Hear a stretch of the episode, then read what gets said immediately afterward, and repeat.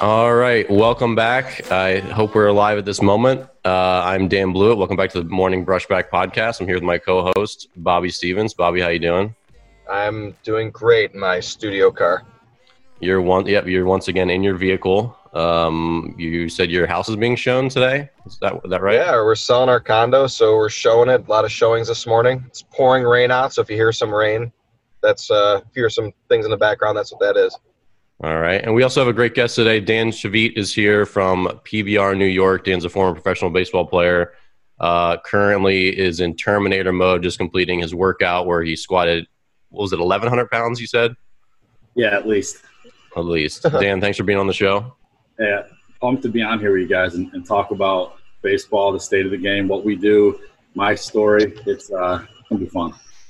Yeah, so Dan and I connected last week. Uh, we had a lot of viewership of our uh, Jeff Fry Richard uh, episode, and I've been aware of him for a little bit on the web. He has a good message, um, constantly tweeting out just like good things for parents and players and uh, coaches to understand about the recruiting process and just about the game in general. So we are excited to to have him here on the show. And you do have a crazy story. So uh, it's funny that you're uh, like in sleeveless. I was just um, I was just watching Total Recall. Have you seen that movie? Uh, probably. It is, it's not ringing a, bell. But so probably. back in the day, Arnold Schwarzenegger's like he's like a construction worker, but he's really a secret agent. And then he goes to Mars, and so you're you were working out in the oil fields, yeah, um, a couple years ago before you got back into baseball. Um, can you touch on that? Yeah. Well, what's funny is, guys, I'm I'm 250 pounds now and 6'4", and when I was when I got drafted in 2002, I was 165.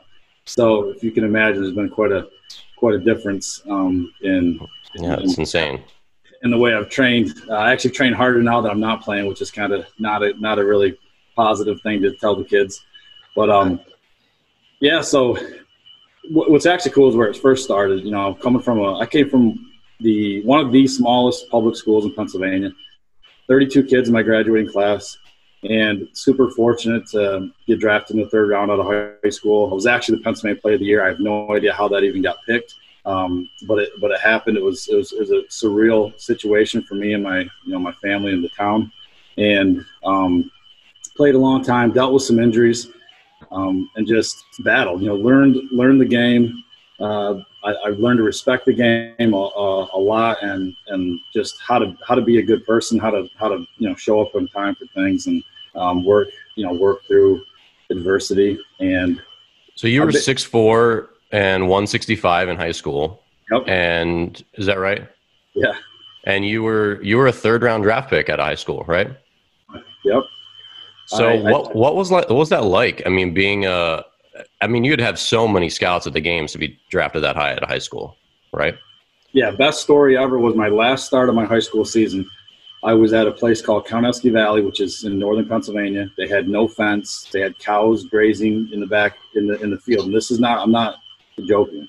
Um, cows were about 450 feet away, um, and I had about 38 scouts there. I had quite a few um, scouting directors and some area guys. It was every team was in attendance, and I uh, I gave up a home run. This kid hit a ball that went across the highway. It was one of the largest home runs I've ever given up, even in pro ball. And after the game, I rode home with the Indian scout that ended up drafting me because I had to do one of those psychological tests. And he he said he goes, "What'd you think?" And I said, "I cannot believe I just I, I just blew my chances because you know I'm 18 years old. You don't have a clue. You think that you, you think you just ruined it by giving up a home run." He's like he's like Dan, that pitch was 91 on the inside. Tip your cap to the hitter, but you just earned yourself a lot of money. So that was crazy to me at that time, thinking, "Wow, I threw a 91 mile an hour pitch that got hit 400 feet, and that elevated me into the top five rounds." So it's just crazy. It's crazy how it happened. But yeah, we had tons. Of, I had tons of scouts at all my starts, and it was humbling. And I've always been a very coming from a small blue collar town. I got one stoplight in my town. My parents still live there. My brother doesn't live too far from there, so I'm a humble guy. Um, I know we all are. We all have egos in the, in the baseball world, and it's just part of the game. I think because we take a lot of pride in what we do. We have a lot of passion. When you have the game face, you know, it's it's yeah. hard to it's hard to turn those on and off and not have them kind of bleed into each other, right? Yeah, I think some guys get misunder, misread or misunderstood, and that they have a crazy ego or they're just an egomaniac. I actually had with, with my Twitter account. I never had Twitter. 2017, I said, you know, I'm going to start this and try to motivate people through through some of my experiences and like, what do I know? I, you know, I'm, I'm not, I wasn't a big leaguer, and you know, who's to follow me? Unbelievable! Like it just kind of like blew up, and now it's like I feel like it's a purpose to try to help these kids, and I'm so thankful that I do what I do with the with PBR. But also, if they're not coming to one of my events, they could be from Texas right now, and if I could give them any advice, to be, you know, it's it's really what I'm trying to do is just give advice to people and through my experience, and hopefully the platform, you know, is is is positive. I, I'm not going to be a negative guy. Okay, so I've had a lot of adversity playing the game. We just talked about it. We or you asked about it about the, the oil field. When I got out of playing, I went and coached college baseball in 2008 and nine, and realized that wasn't going to be my ticket.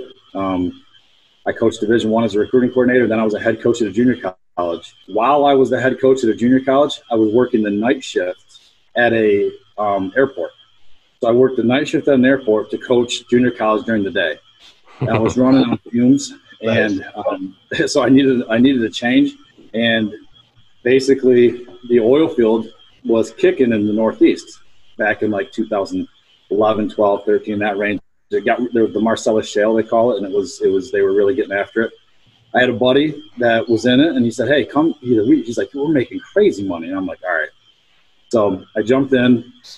I didn't know a thing about it, but what I did know was how to work. So I, I, I, took the I took the sledgehammers, I took whatever I could, and I just got after it. I remember I started in like January, and you're out swinging hammers, hanging off a wellhead, 25 feet in the air, and it's like 20 degrees, and your hands go numb, and you feel like you know there's a lot of pressure on what you're doing because everyone's on the ground watching watching you swing swing this hammer and try to make sure you don't screw it up. And I have you know have the passion and the ego about you know not screwing up, being good. So I learned really fast to, to I gained everyone's respect quick, and I moved up the ladder in like six months. I was the I was a coil tubing operator. I, I ended up getting sent to Oklahoma and got a crane license. I have a CDL. I went to well control school. I had like we should if we have a um, if we had like a like someone watching that that makes movies, we got a plot right now mm-hmm. it is it is exact and this is not fabricated at all. So I'm so I'm in the oil field for about a year and a half. We're doing it's making good money. I'm grinding, but we're working 84 hours a week minimum. The one week we we worked the entire week. We got paid for every hour in the day. We had we had to shift sleeping because we were the only crew there, and we were we were there was no relief, so we were literally working round the clock, and that got that got a little bit tough. And the main guy on my on my um, unit said, you know, you used to play baseball, you know, I want you to I want you to you know show me how you threw. And I was like, well, we don't have anything on site to throw. So no joke, I went and like grabbed some rocks, like these you know rocks. I was throwing rocks on the side in, in work boots and overalls showing, you know, the guy was trying to show off to his other guys, like, oh, I got a, I got an ex-pro player on my staff. You know, no one believed him. So I started doing that, and I was like, you know, I'm just going to keep throwing a little bit. And two weeks of throwing rocks um, in Ohio, I remember, I, I asked the guy, hey, can I go to an open tryout in Allentown, Pennsylvania? And he said, yeah, I'll let you take the company truck. We're not even going to tell headquarters. You just, you just take it. You go. You come back. We won't say a word. So I did that. I got halfway it was pouring rain. The guy texted me. The, there was a Major League Scouting Bureau guy. This is how this was. You know, they don't even have that anymore. Major League Scouting Bureau guy says, "Hey, we got to cancel the tryout." And and I was like, "Well, I'm like halfway, and I got to I got to do this." And so he said, "I'll get a I'll get a local catcher. We'll find a bullpen, and once it clears up, you throw."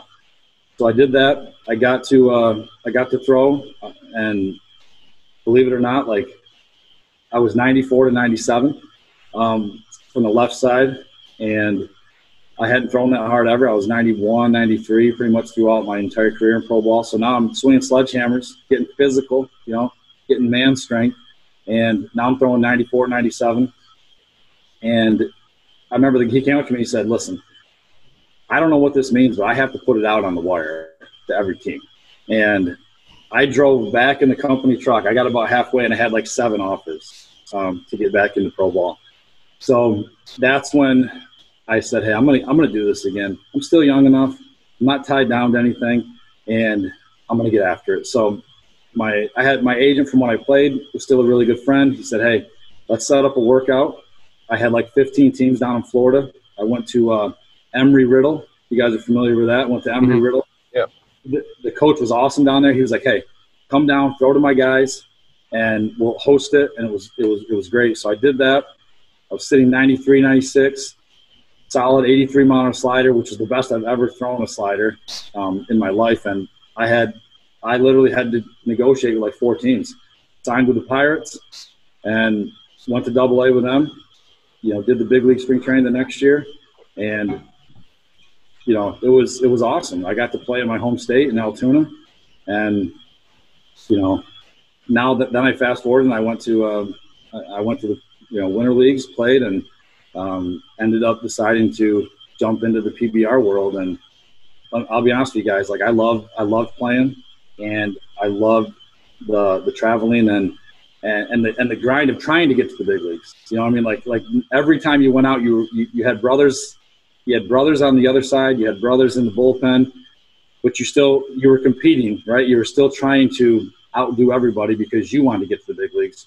And I thought that really really taught me a lot about you know just working through life and all the challenges it gives you because you know you might, you may be at a workplace with someone you both want to be that next level job and but it's a friend of yours and you got to find a way to, to, to get through those kind of things. So loved it but so happy what i'm doing now helping just thousands of kids and you know there's a lot of there's a lot of bad eggs in, in the amateur baseball world. I can promise you guys that me and my staff in new york and pa we are the good guys and we're working very hard for the amateur player now. And i think that's that's you know easily seen by what we do on social media and what we do at our events.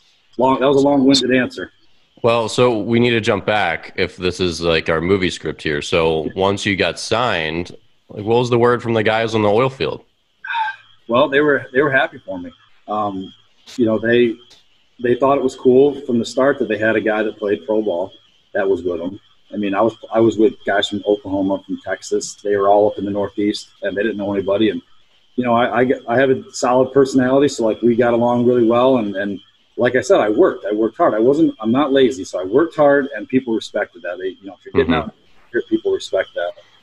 And I think they also thought it was cool that I was able to advance really fast. Like the crane license was actually a really big deal, guys. Like I can go operate a crane in any state right now um, which is pretty wild to think. To be honest with you, like I could go do that and make you know seventy five bucks an hour if I wanted. Um, but just just, just cool. pick up Bobby in his jeep right here and just like just yeah, toss I him could, in the river and just yeah, I, I could pick him up and set him down really nice, easily.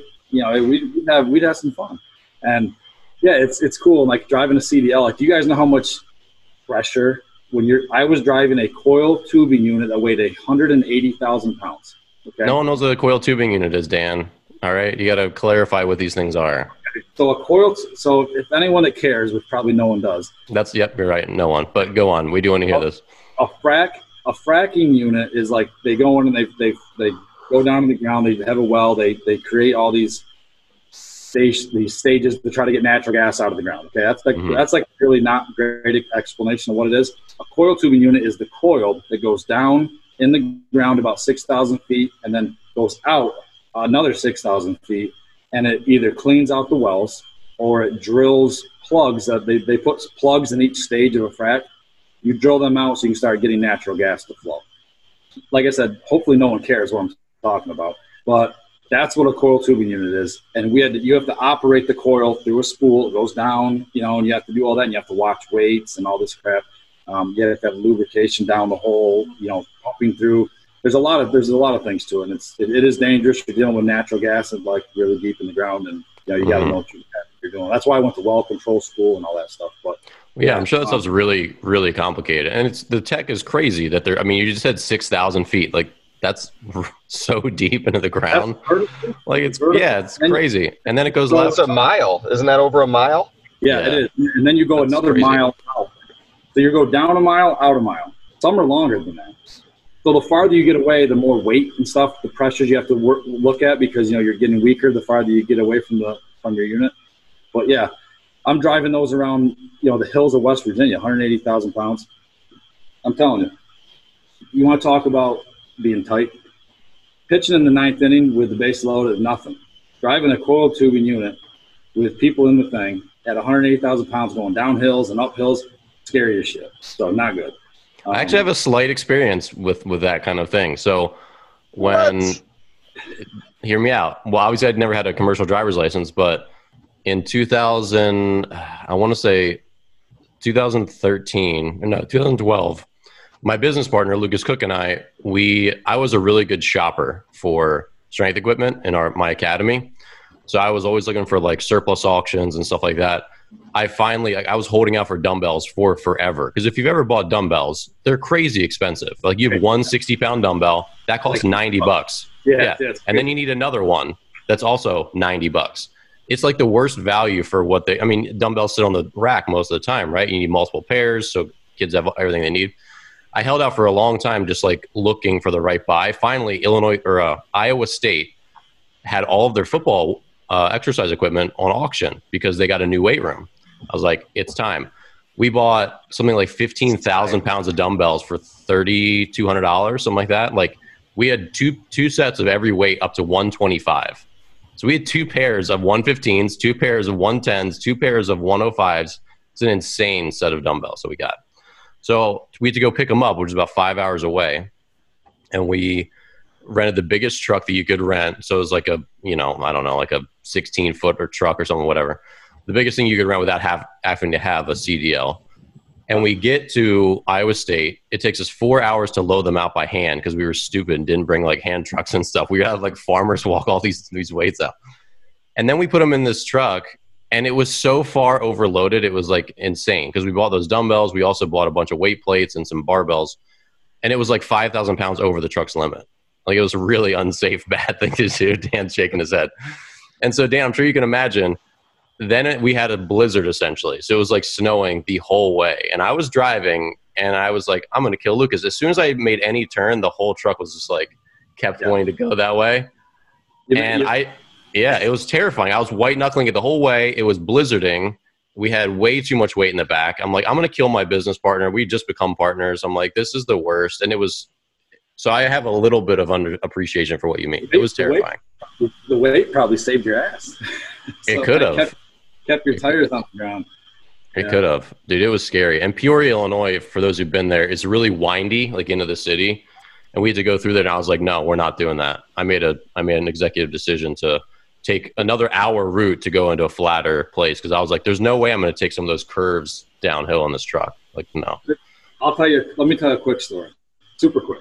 We got all the time you need, Dan. Just I'm driving down Interstate 80, okay, on Pennsylvania. If anyone's familiar with that, and it's a little windy. I'm near in between Du Bois, PA, and State College. Okay, so just to give you guys a, a little idea where we're at, I'm going down Interstate 80. I have passenger with me in the in the coil tubing unit.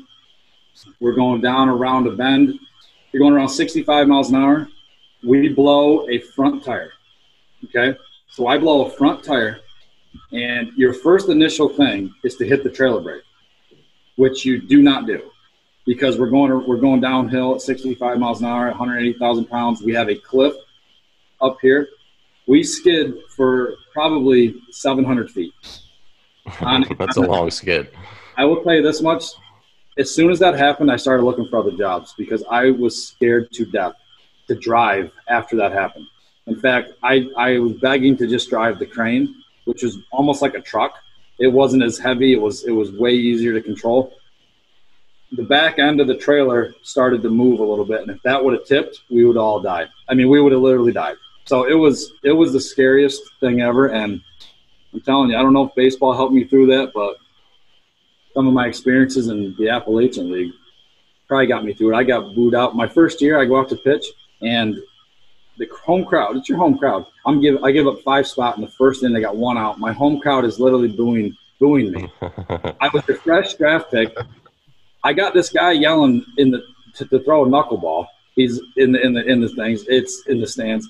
I'm getting booed as I they pull me because I throw over 30 pitches. You know, I'm, they had like the Indians had a rule: if you throw over 30 in the first inning, you're done. Like you're done.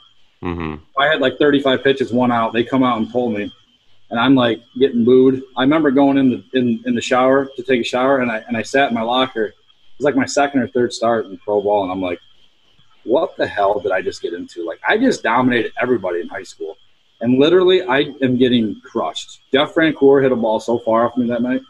Um, it was it was insane. The Danville Braves were loaded, man. They had Brian McCann, Esquivel, Matt Diaz. I mean, they were unbelievable for advanced rookie, and I was wet behind the ears at 18 years old. Nuts. The Appy League. What a league. You guys are going to see real quick. I like to jump all over the place. Well, that's, what we do in the show anyway. I mean, we back and forth. I mean, I love to got talk more about Total got Recall, driving- whatever. yeah. I've got driving horror stories. We can stay on that for a couple hours. Bob, what's your favorite Arnold Schwarzenegger movie? Uh, kindergarten Cop. That's the worst pick. I mean, I that's what I No, expect out no, of you. It's no. the worst. The I, worst. for, pick. I'm not a big you gotta Arnold pick one of the throwback ones. I was watching The Running Man recently. Such a weird. He's just like "Ah, ah," just the whole time, just making Arnold noises. It's hilarious. yeah, that's that's why you watch an Arnold movie. I went to I went to big league spring training with the Royals, and my across the hall from me, across the thing was Kyle Farnsworth. That is who made me want to be a beast. That yeah, guy. he was he was just annihilating people, both with thrown balls and with ta- form tackles on the mound. Yeah. He, he- he's, a, he's an awesome guy, and he's like super chill, down to earth. But man, he is fiery. And I was like, I want to like, I want to get like that. I want to be physical, and I literally have now.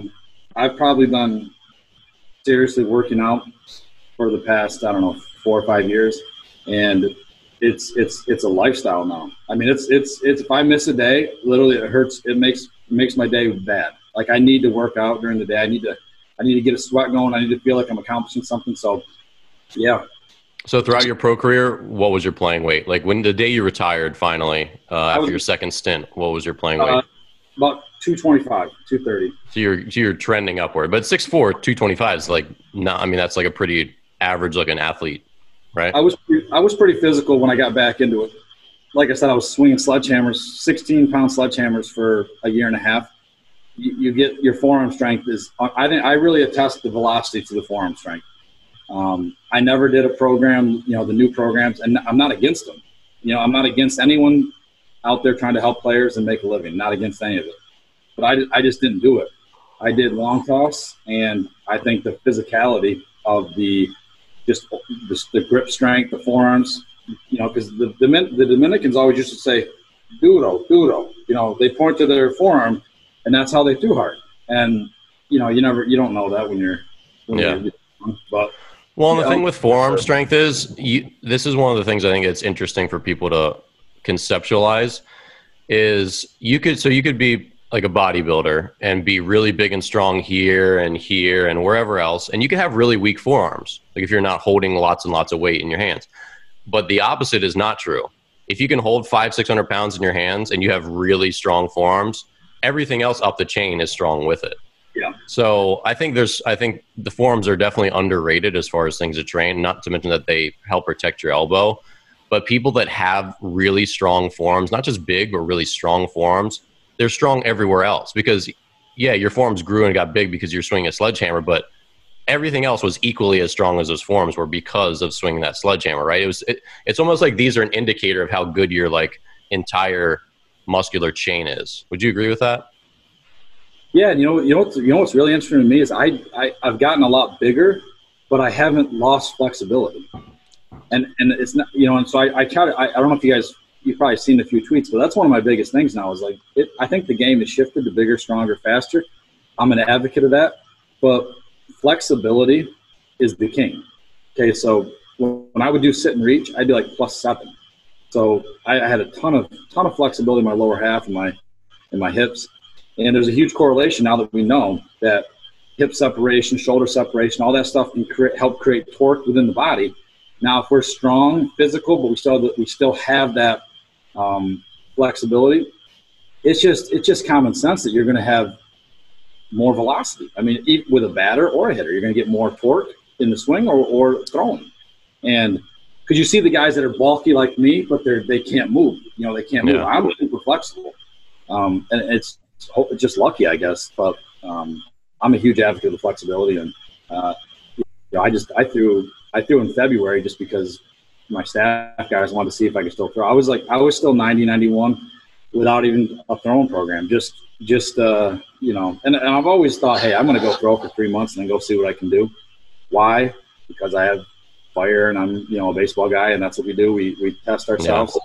Yeah. Um, Bob and I have talked about old man strength a bunch recently.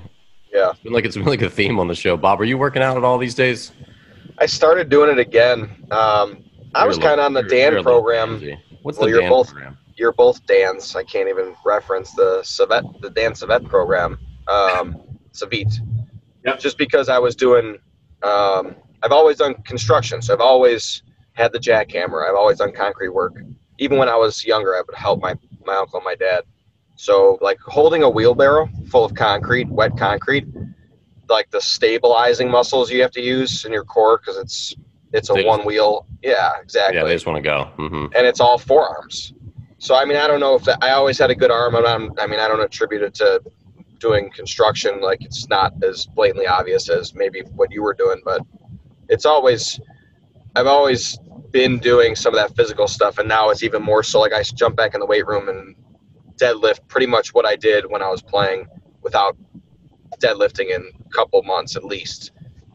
Just old man strength. I mean, it's as we age, I yeah. feel like your muscles just figure it out, like how to stay strong without the consistent reps.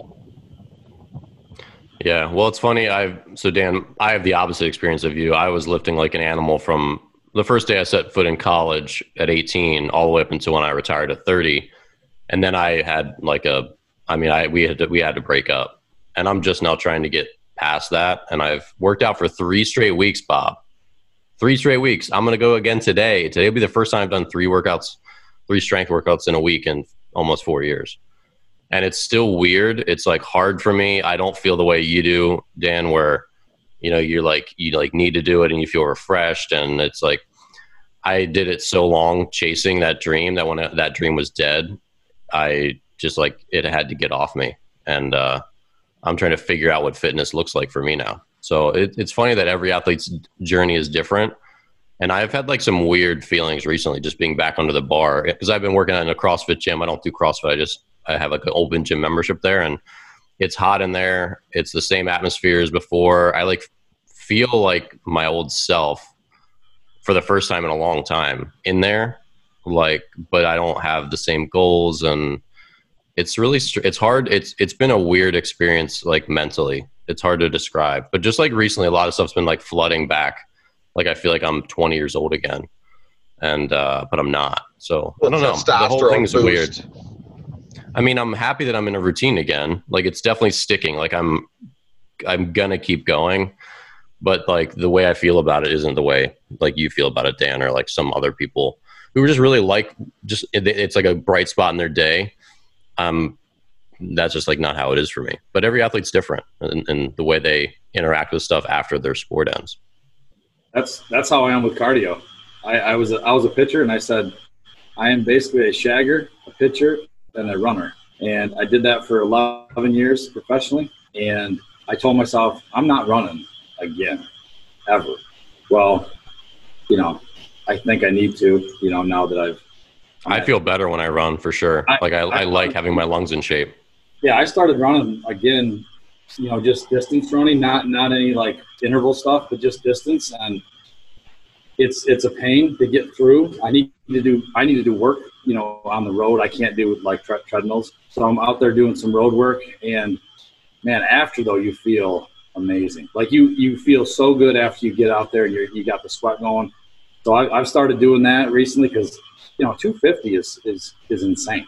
Like I'm like, it's, it's, it's a really strong 250, but man, like, it's like, I'm like, wow, like 250 is a lot of, it's, it's on your legs. It's, it's a lot of stuff. I mean, yeah, um, it's gonna be tough to run that with that much weight for sure. Like my dad was a amazing distance runner and it you know just like anything else the sport selects your body for you so there's a reason all those marathoners are 114 pounds you know so it's it's tough to be running with that much weight i mean i'm 200 pounds and it's still i feel heavy at times just jogging like Yeah.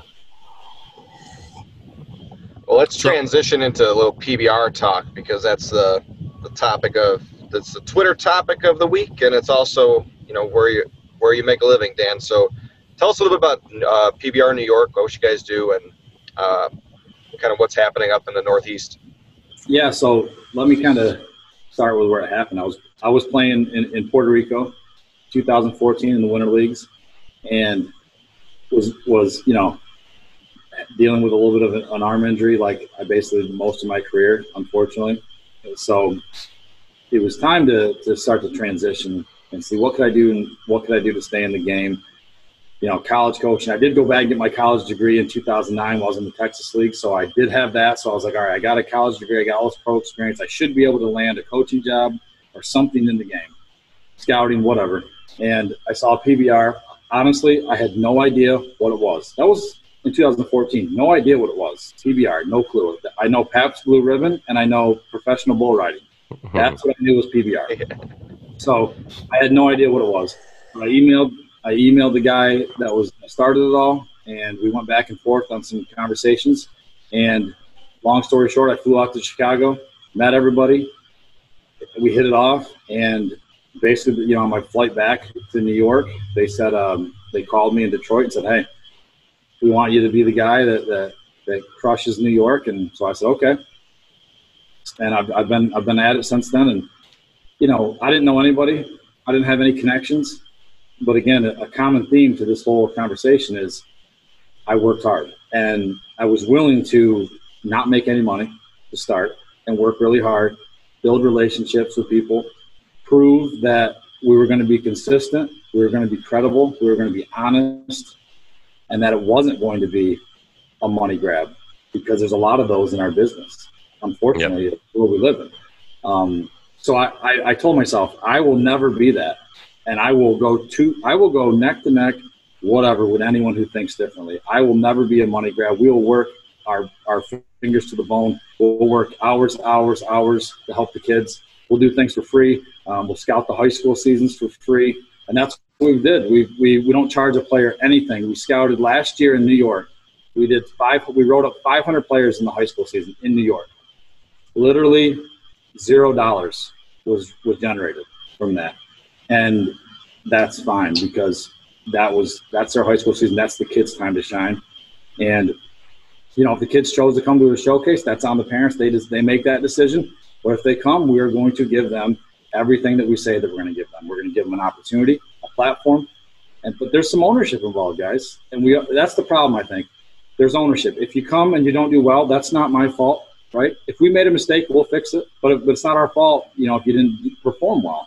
Um, not every player is a showcase guy. You don't think I get that? I was a baseball player. I know what yeah. showcase guys are and what they aren't. Like when I hear that, I laugh. When we post pop times, it's in a showcase setting, guys. The catcher knows he's throwing to second. So, yeah, the times are going to be a little better. They're, they're out of their crouch. Hearing people on Twitter complain about that stuff is is mind boggling. It's like, guys. Well, let's I, talk about that one specifically for a second. So, we all know, like in the big leagues, good pop times are like two seconds, right? Some yeah. guys will flash a one nine, like a one eight is like incredible in a game.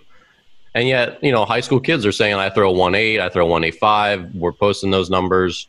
So you get it, like it's not a real number, but why are we getting so far from what the actual number? Like, you know what I mean? Like, if we know that it's not the right number, why do we get so far from it? I think I think in our situation we have to do the, the metrics for you know you, you say what can we do for a, a infielder? We can do the sixty, right? We can test that mm-hmm. and test arm strength, and then we can do the, the hitting. What can we do for a catcher?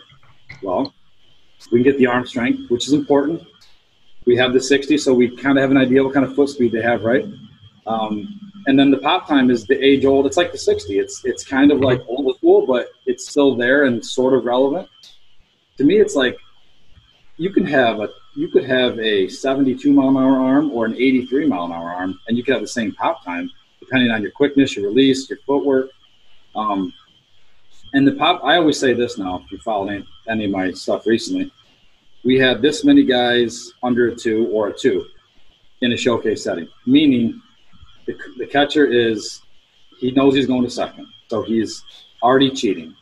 We can't like we can't stop these kids and restart them every time. Yeah, yeah. And they're all these kids are there, and that's what people don't get. They're there to show the best they possibly can for their like baseball resume.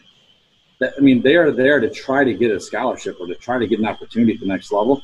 So, you know, as long as as long as we're being consistent with it's a pop time in a showcase, glove to glove. That's what it is. If it says a one eight nine, that's what it said that day. We'll show you on video. The reason it's that good is because he's because he's out of his crouch. He's catching it forward. Okay, mm-hmm. catching it like it's a known pitch out. But it's the thing that bothers me is that you, you have people that want to like dispute it, and I'm like, listen, it is what it is. It's in a showcase. In a game, it's going to be different. It's going to be less. They, they don't know they're throwing. They're catching. They have to receive the ball completely in the crouch before they get out. We tell them all the time, stay back, stay back. But again, they're trying to like you have to hand it to these guys. They're finding every little edge to try to make their numbers look better. And at the end of the day, yeah. at the end of the day, we are a platform, and the college coaches have to do their work, do their job. Yeah, yeah, that's fair. I, I get that answer, Bob. Does that make sense to you? Well, I think it's just all relative to, you know, if if you've got ten kids and they all run a six eight at at a showcase, quote unquote showcase, nobody's really separating themselves, right? Like Thank you for adding the quotes there. Yeah, I appreciate it.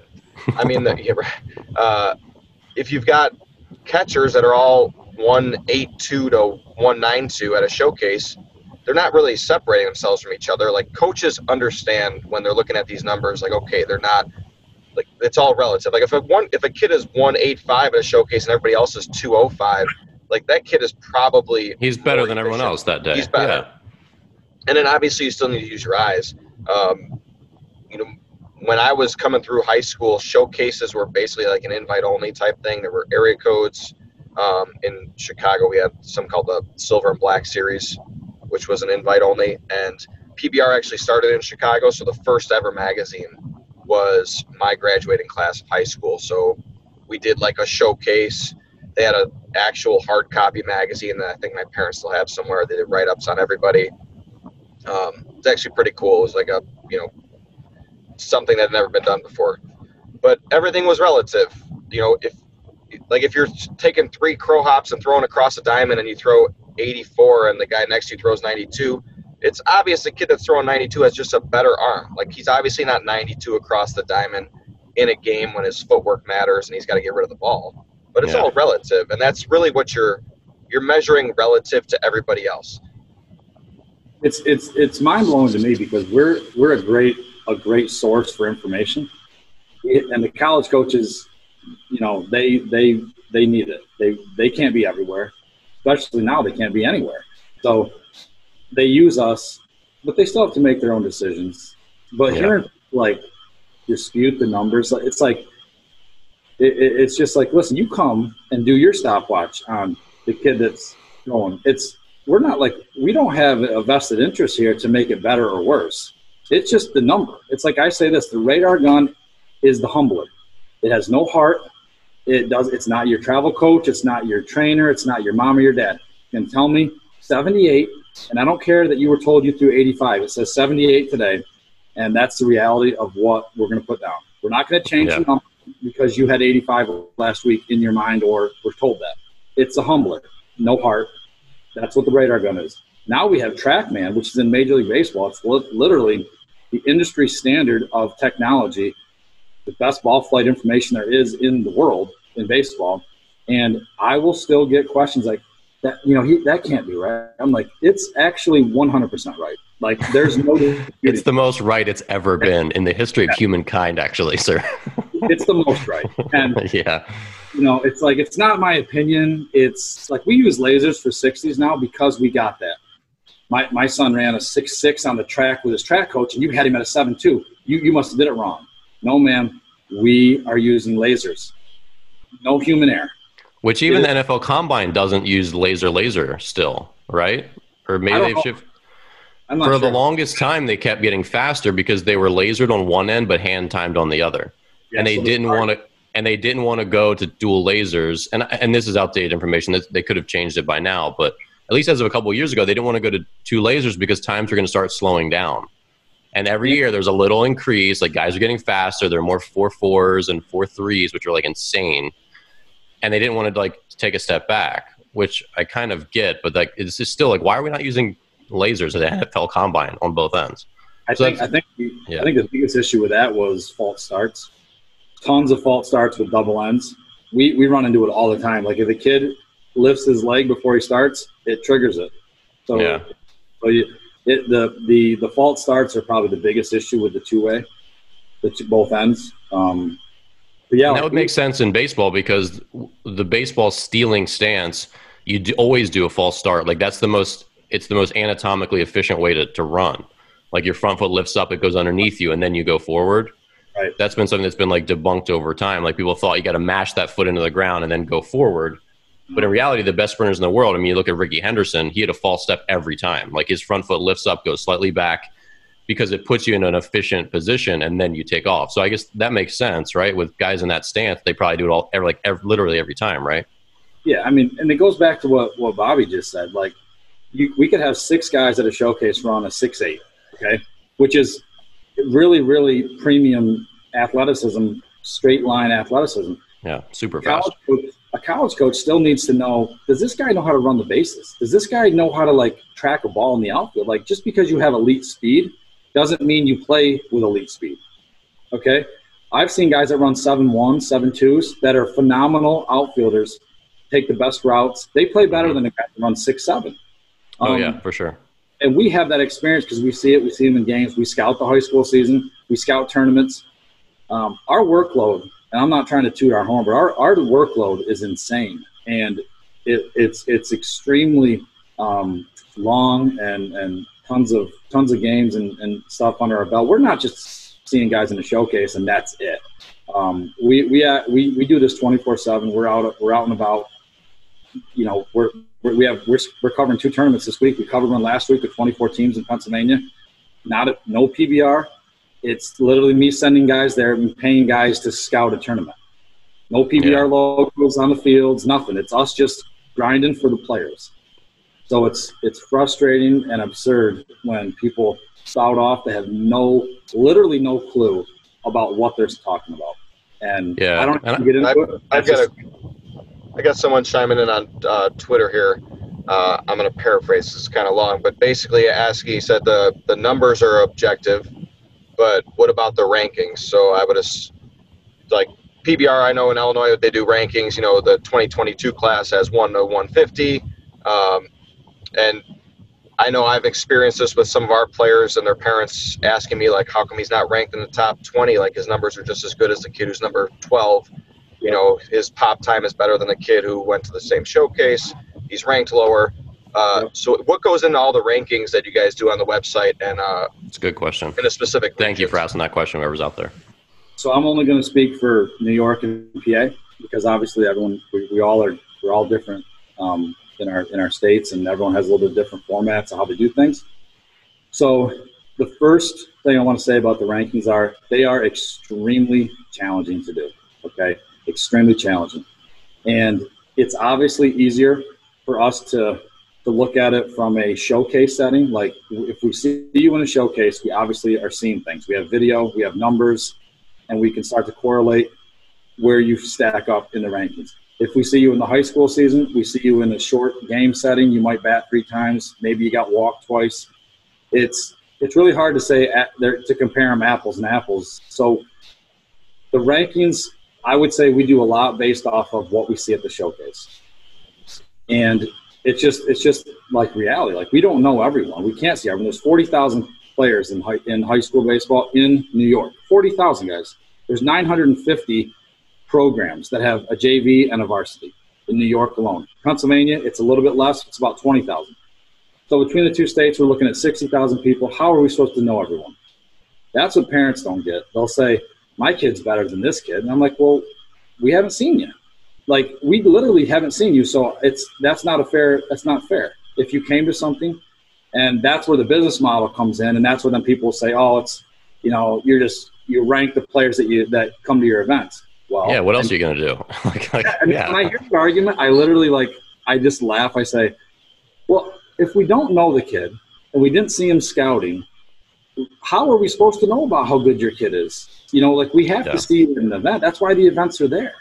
Um, and I saw that shift firsthand because three years ago, we had a kid who he was he was in the top 30 of PBR rankings in Illinois since he was a freshman because he had an early like I was the go between between him and Louisville. Uh, he hadn't even he just started high school, and I was talking to Louisville on his behalf. It was a bizarre thing, but anyway, he didn't go to a PBR event until I think his junior year, but he was on the rankings for freshman and sophomore. Yeah, like it, before that, so someone saw him. It's like word was out on him, obviously. So that's when I was like, oh, I guess they're doing something else. Like they're they're out there seeing kids who haven't been to a showcase yet. So anyway, that's that's the thing too that bothers me. It's like we're out when we go out and scout the high school season, or when we scout area codes, or the area codes tryouts, or the future stars games. Um, any of the big events, our national the national guys go out and see. If those kids are rankable, they are going to be in the rankings. You did, you did, they didn't pay us a dollar. You know, yeah. they didn't pay us and so you get so much misinformation out there. And the problem is people are impressionable fast. And a young parent that doesn't know anything, they might hear an ex big leaguer running his mouth that about stuff he has no idea about. They're going to think, oh, he must know because he played in the big leagues. But they don't know. They don't know. What, they don't have a clue what we're doing. You know, they, they just, they have like a small sample of it. And, you know, it's, we have tons of guys in our rankings that have never been to an event a, so they haven't paid us anything. We put work in on them. But then if you do come to an event and you do well, absolutely, we're going to rank you because you know you're supporting us. We're supporting you. We're trying to build build a brand here. We're trying to we're trying to help as many kids as we can. The kids should want to come, prove, show that they are what they are. And like, and then when we do the rankings, we're baseball guys. There's not one person on my staff that isn't a baseball guy. We are looking. We're talking about actions, movements. What could we you know, what, what do we think this guy projects as? We don't see guys, we don't see everyone in the game. So throw that out the window. All the, all the people that want to talk crap, oh, you, you know, the grit, the heart, the, I, I don't, I don't have the ability to measure that. Mm-hmm. Okay. You need to see someone play 15, 20 times, how they treat their coaches, how they run on the field, off the field, how they act with their parents to determine what kind of character they have. I see them for six hours. I have to make a determination in the rankings come on, guys. I can't I can't tell if he has a heart of a lion or if he's a weak snail. I can't tell what his I can't tell his makeup. I can see a little bit maybe how he how he acts in his outing, but like that yeah. could be you know, it's very tough to do, to do makeup and the people that want to make that argument, get out of get out of my timeline. Like yeah. it's I got no time for you because you're not being realistic. You don't you're not thinking about the scope of what we're doing. So well, and, and with the rankings, I have kind of like two little insights, but even for me as a coach, when I had 12 pitchers on one of my 15 U team staff, there wasn't a significant difference between me ranking like one of my pitchers, like making a depth chart. Like, hey, Timmy's number seven on my list and, and Johnny's number eight and he's number nine. Like when you get out of the top like four or five, so everyone beyond that is like kind of uh, he could be sixth or he could be eighth. He could be my third string shortstop or my fourth string. And I had a, a scout friend say the same thing. He's like, look, after the f- top 10 rounds, he's like, it's kind of a crapshoot about where guys go. You could go in the 13th round, you could just as easily go in the 32nd round. He said there just isn't this, like, we know that he's slightly better than this person. And so I can imagine you've seen a, a bunch of pitchers. What's the difference between a player ranked 47th and 51st? There's no difference. That's where I think, and don't let me speak for you, but in my experience, ranking – just doing depth charts in my own academy and like analyzing players, there's no difference between a player who's ranked 108th and 113th. It's just oh, it's just the way they get folded into it. I mean, but that's my perspective. I mean, where are you on on deeper I mean, on the I, ranking stuff? And I take I take because I'm a left-hander, and I also think left-handers have you know quite a bit of value. So if I have a lefty that's got a nice little arm action and maybe the frame still has a lot of time to develop, and the way strength is training is moving forward this you know in this you know century that we're in it's like in the baseball world like you can project these guys are probably going to get better because they're going to work out they're going to get more physical so if i see an 80 mile an hour lefty with a clean arm and i have an 84 mile an hour righty that's just big burly and just has strength i might i might weigh in on the lefty being slightly better And Yeah. the dad or the travel coach is going to say, we're, we're, we suck, we're terrible, we don't know how to do rankings because an 84 guy is below an 80 guy. That's just my opinion. That's my opinion. I have the right as the state owner that sets the way we do rankings to make my opinion. That's it's just an opinion. It's not an mm-hmm. absolute. You know, I might like an outfielder better than I like a first baseman. I might like a guy that swings it better than a really slick defender. I don't know. It's just it's just really it's up and like when you get past fifty, it is impossible. It's Yeah. impossible. Because then you have you have to start keeping track of people. You're like, oh, this guy's good. He needs to be ranked. So it's like, uh, does he go be uh, above number sixty three or is number seventy two? Like it, it's. I, think I was doing where- this. That's Go what ahead. the issue is with like when you're dealing with parents because I I'm on the youth side and Dan used to be as well. Like I I have a lot of parents that they ask me is PBR worth it? Is PBR worth it? I said you need to do one like you need to get something out on the internet that has your numbers on it, but some they're not inexpensive and some people don't have the means to do them. So it's when I get people that come back with they perceive as like a bad ranking by PBR, they feel like they got underserved. It's like, well, wait, do we do another one? Like this kid's ranked higher, and then if you look at his PBR profile, he's been a three or four. And it's like, look, the more you do of anything, the better off. It's like the more you get in front of the same people, the better they're going to either have a. You're going to either show better if you are better, or they're going to have a, a different opinion every time they see you. Like you can make a better impression if you're in front of them more. If you only go to one, that's it. That's your impression. So if you're ranked a hundredth and you think you're better than the kid who's ranked twentieth, like regardless of the kid who's ranked twentieth, if he's gone five or six or ten PBR events, like you have to show how he shows all the time. If you underperform at one, you're not just going to be put ahead of him because whatever, like you're you perform better, your stats are better.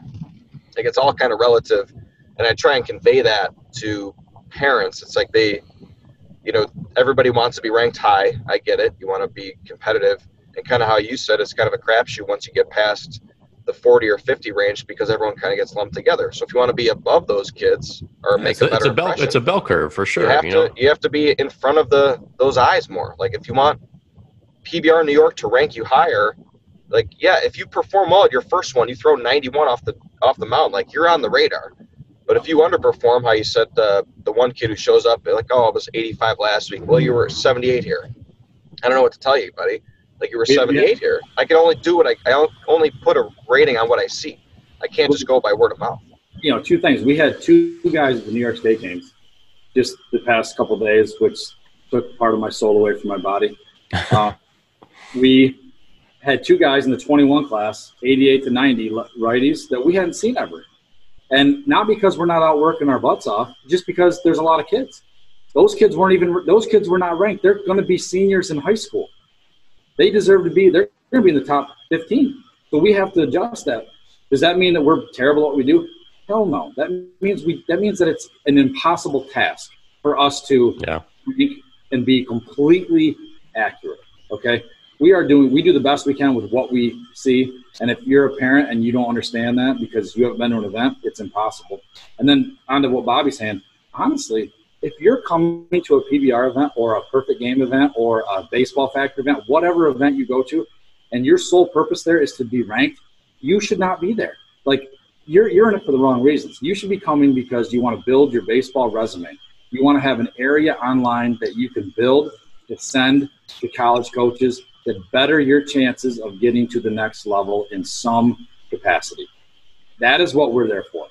We're not there to make sure that your ranking is perfect. We're there to make sure we have your numbers, your video, a report, everything accurate, bundled in one area for you then to send to colleges.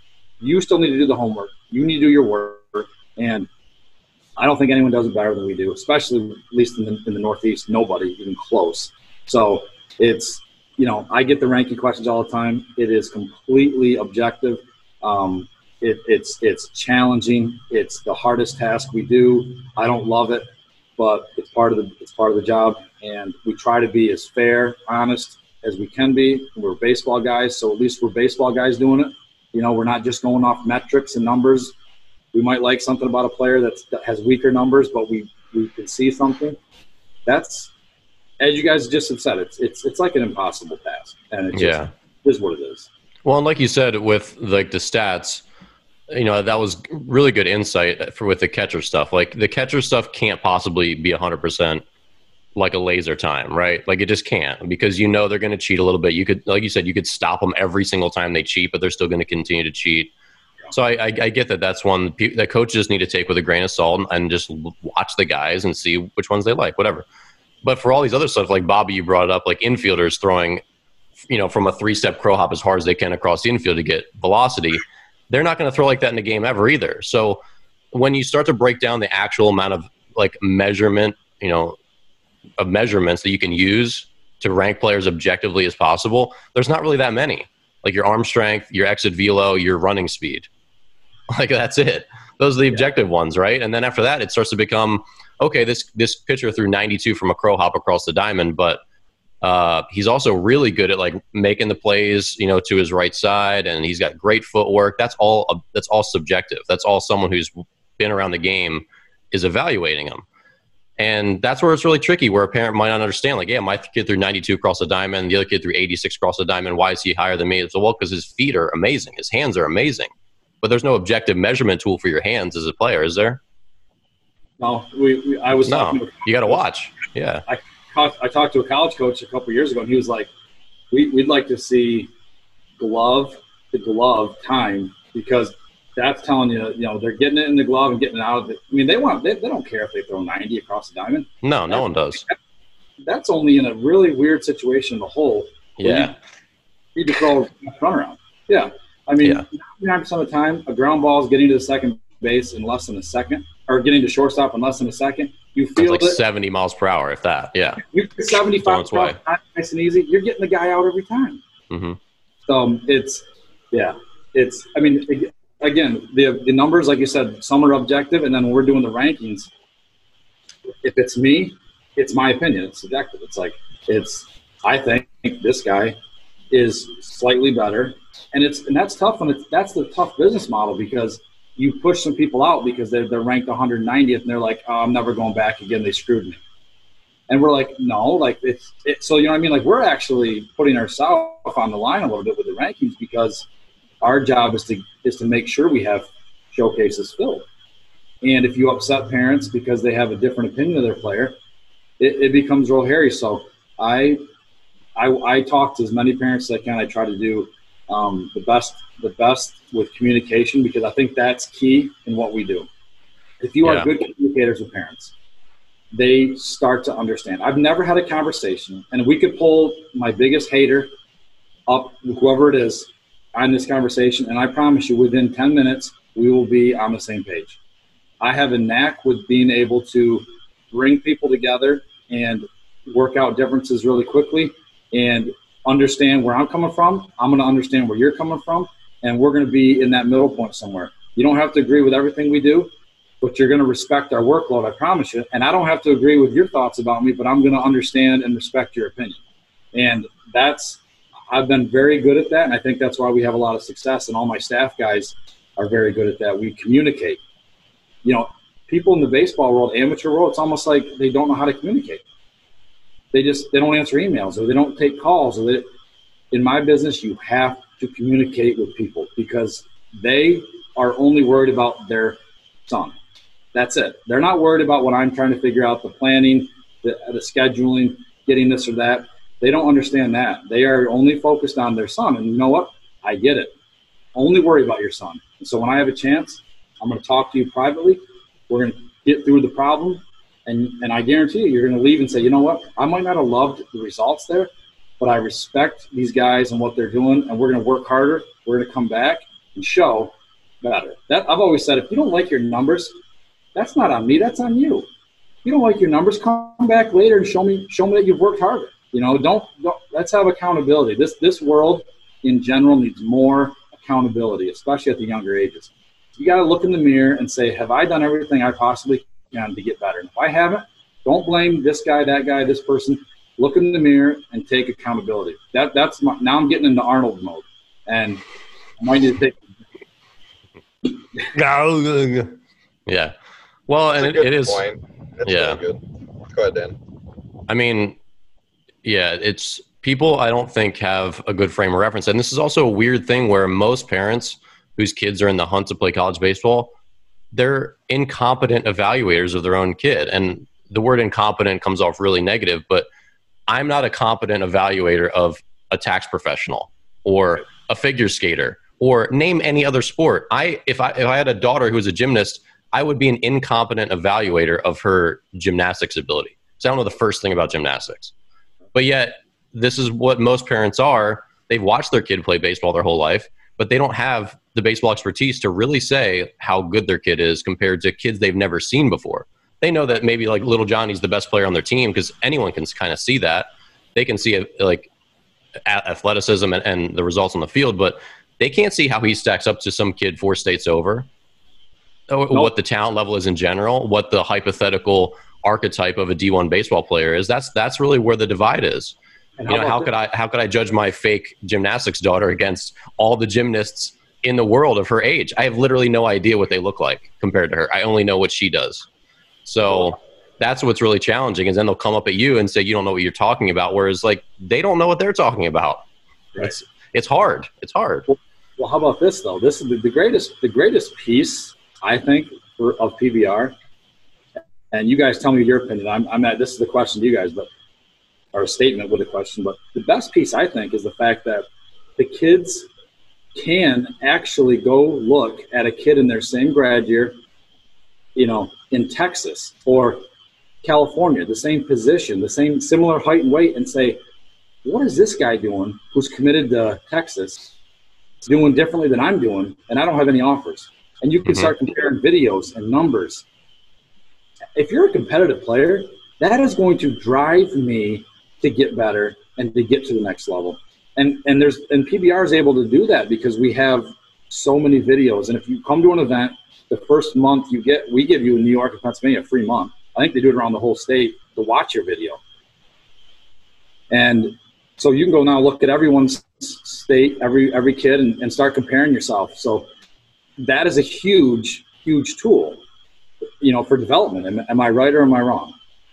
Bob, you can go first. It, video is huge. Uh, it's just the disconnect of of parents who want the best for their kids and are also biased towards their own kids. I mean, I run a program. I was telling Dan, you know, through text, like I've the last two days just been getting parent after parent coming at me like my son should be playing more.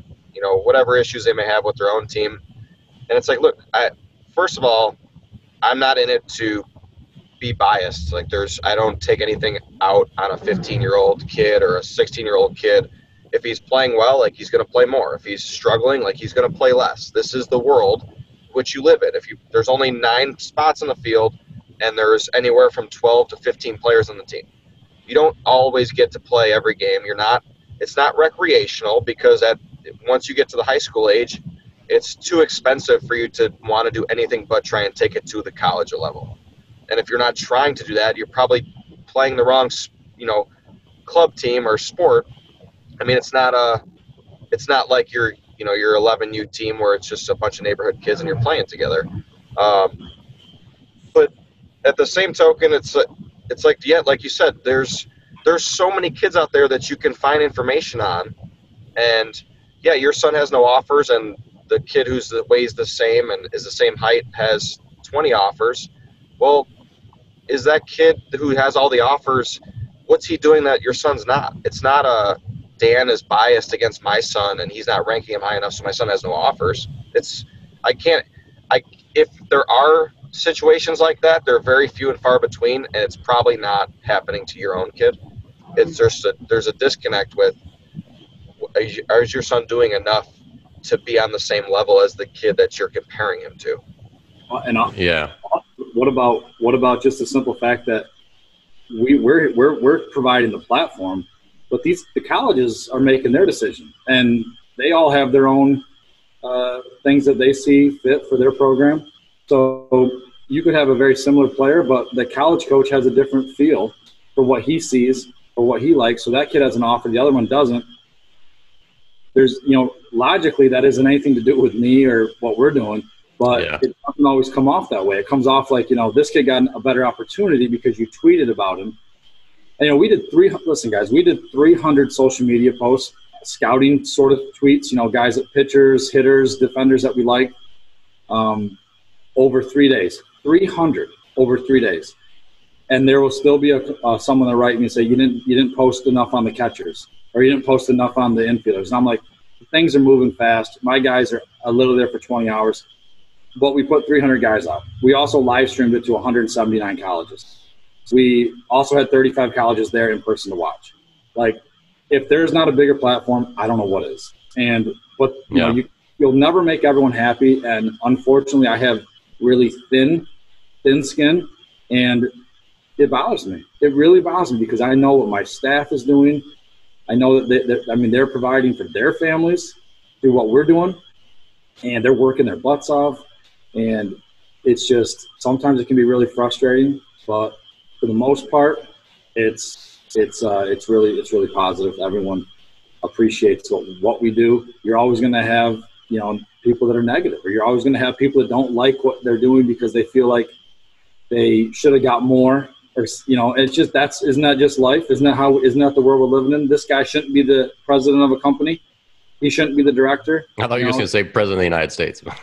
Or, i got excited. Hey, hey uh. yeah there's that right we could go down a whole nother rabbit hole with that so it's it's probably best we don't yeah. Um, well to your point um, yeah for people that don't realize i like i've seen your twitter feed recently and uh, was you know on the PBR New York and and doing some prep for the show today.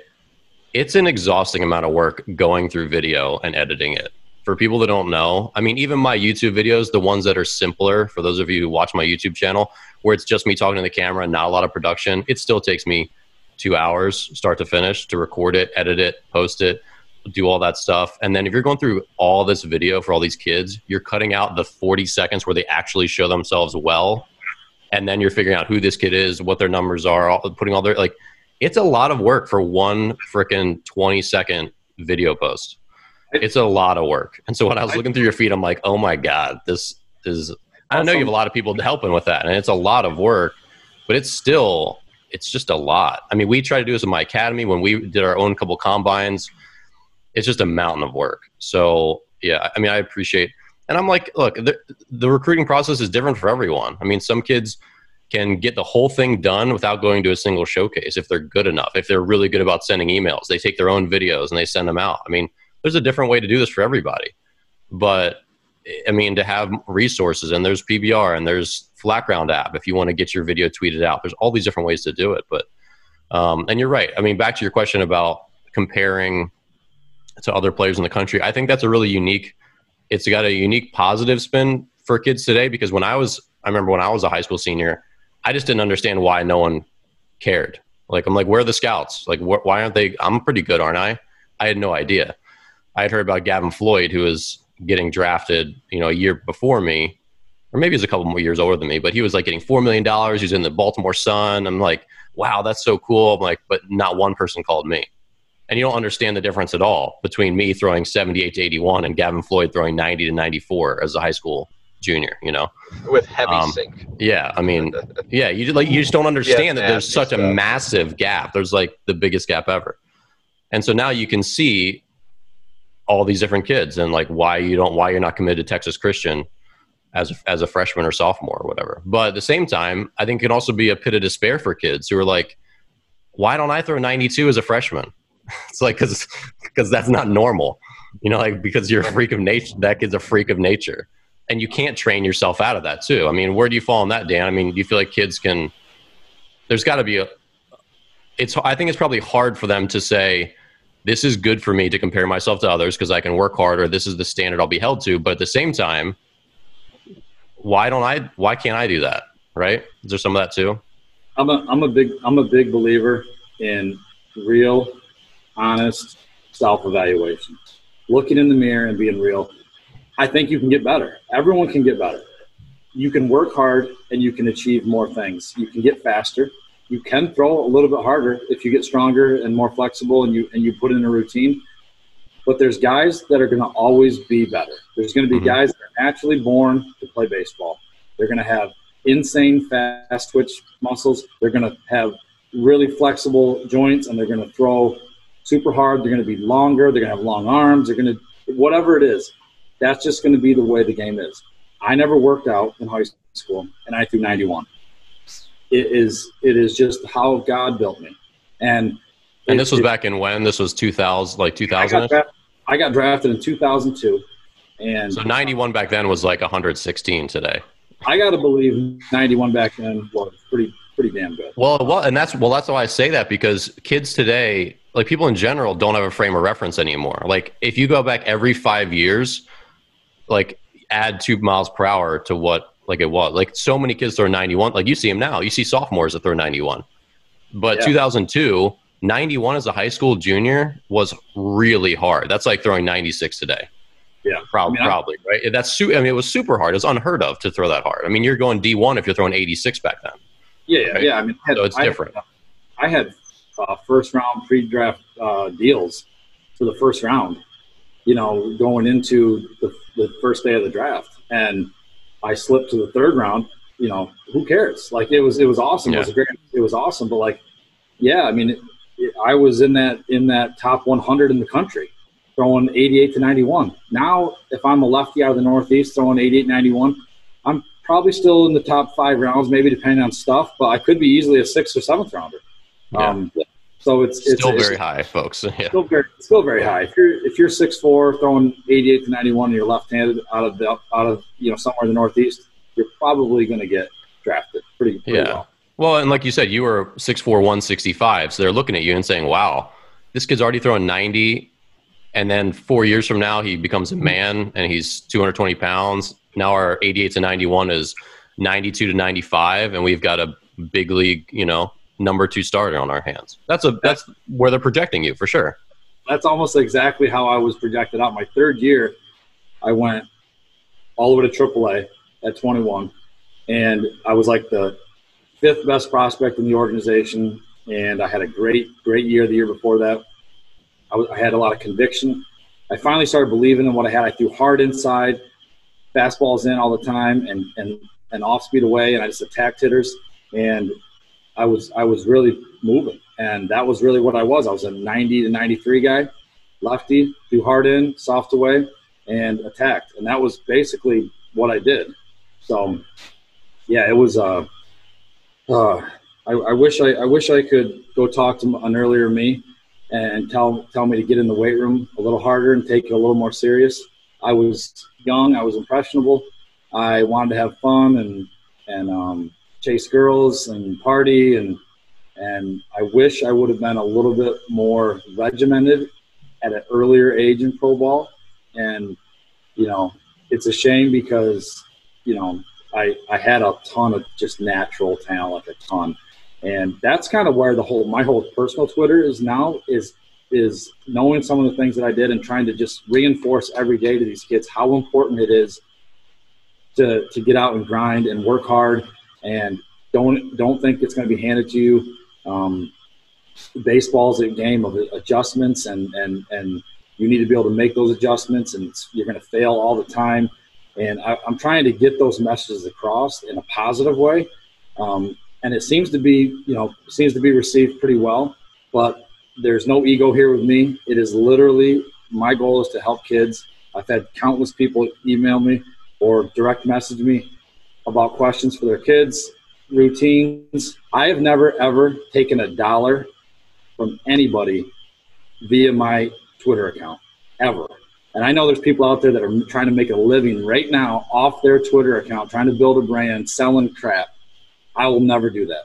My personal Twitter is to help you. It's for free and that's that's the bottom line. Um, I wish I could make money off it, but I'm not smart enough to do that. So um, I'm just going to keep pounding away at it, trying to help the kids. I'm big now into lifting, obviously, but I think there's a safe way to do that. When I went back to college in the middle of uh, Double A, I went and got my sports management degree. I did it all online. Had a concentration of wellness and fitness, so another cool little thing to our movie plot here is I, I actually am certified nationally to be a strength and conditioning coach. So I got a lot of little feathers. I got a really like I can I can operate cranes. I can drive trucks. I can uh, be a strength coach. I can throw a baseball. I can lift weights. Like a lot of a lot of crazy things going on. and it's it's it's a it's a wild life, and hopefully hopefully I'm making an impact in, in a good way on people. Yeah, absolutely. So Dan, how can people follow up with you uh, as we wrap up the show here? What would you, where would you like them to tune in to uh, you and your message? Yeah, if they if they just go to my personal Twitter, which is really just at Dan Cevette, um, send me a send me a message. I'm not. I don't know everything. I, I'll be honest with you. I don't know everything about pitching. I don't know everything about anything, but I, I have a lot of great experience and I was a sponge when I played and I, I took in all the information I could and I, I squeezed out what didn't work for me and I kept what did. And I'm here to help help give that advice out. I'm not going to be negative. I'm not going to talk bad about people. I'm going to be positive.